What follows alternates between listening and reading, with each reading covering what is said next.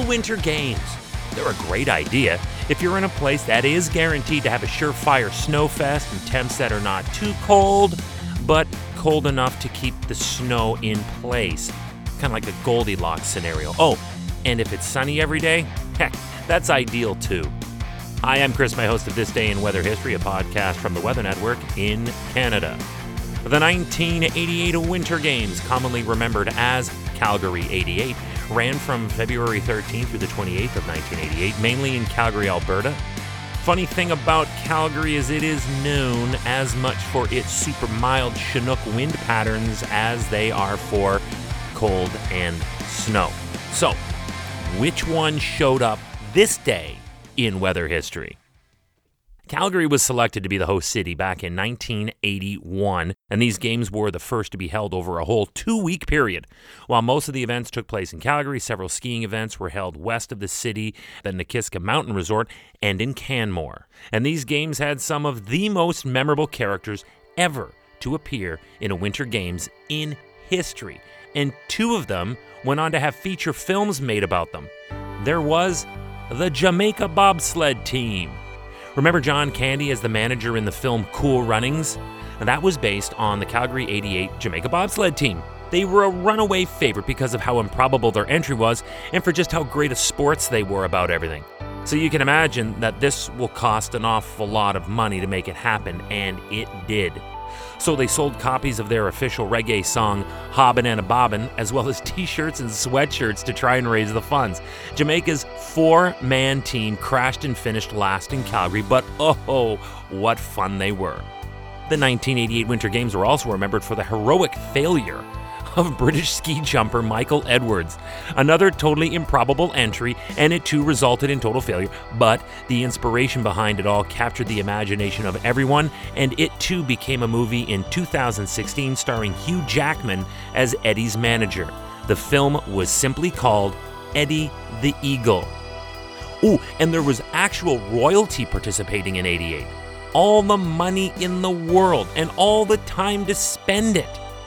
Prince Albert II of Monaco competed in bobsled in five winter games from 1988 to 2002 before becoming ruler of Monaco. To his credit, though, while on site, he refused any royal treatment, opting instead to stay in the athlete's village each time. He must have had a blast. Think of it. He's a prince in a village full of athletes. You do the math. Anyway, he finished 25th in the two man bobsleigh event. These games will also be remembered for the warm temperatures. The weather dominated the headlines and headaches throughout much of the two weeks of the games. Remember what I said at the beginning?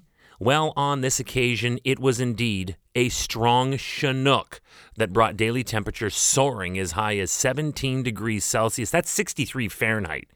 You don't need me to tell you that that warm a temperature is not what the Winter Games needed as far as its weather. It was a disaster for all outdoor events. I mean, sure, the Chinook pattern is normally welcome during the dry cold that can grip Calgary's cold winters, but just for these two weeks, just for these two weeks, it needed to stay away. It took minus 30 and then magically turned it overnight into 12 degrees above zero and then 17 Celsius the next afternoon. Oh, and the tricky thing about Chinook winds is the wind part. Gusts as high as 120 kilometers per hour resulted in delays to outdoor events. It made it impossible for bobsledders and lugers and played havoc with ski jumpers, obviously. In 88, like any winter games really, there was a serious concern about having enough snow. So 17 Celsius and winds blasting down the mountains like a hair dryer was a major story. Then there was the artificial snow.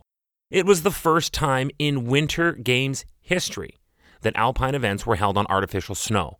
This would be the equivalent of World Cup soccer matches having to be played on artificial turf because the pitch was all muddy. The weather was such a major and overarching story that it actually made the closing ceremony's reflection. Frank King, president of the Games Organizing Committee, took a shot at the weather during the closing ceremony when he spoke of how the world was welcomed here.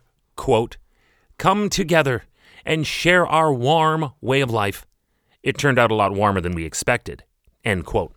The Winter Games, as an example of extremes, experienced some of the warmest temperatures ever for the city of Calgary for this late in February.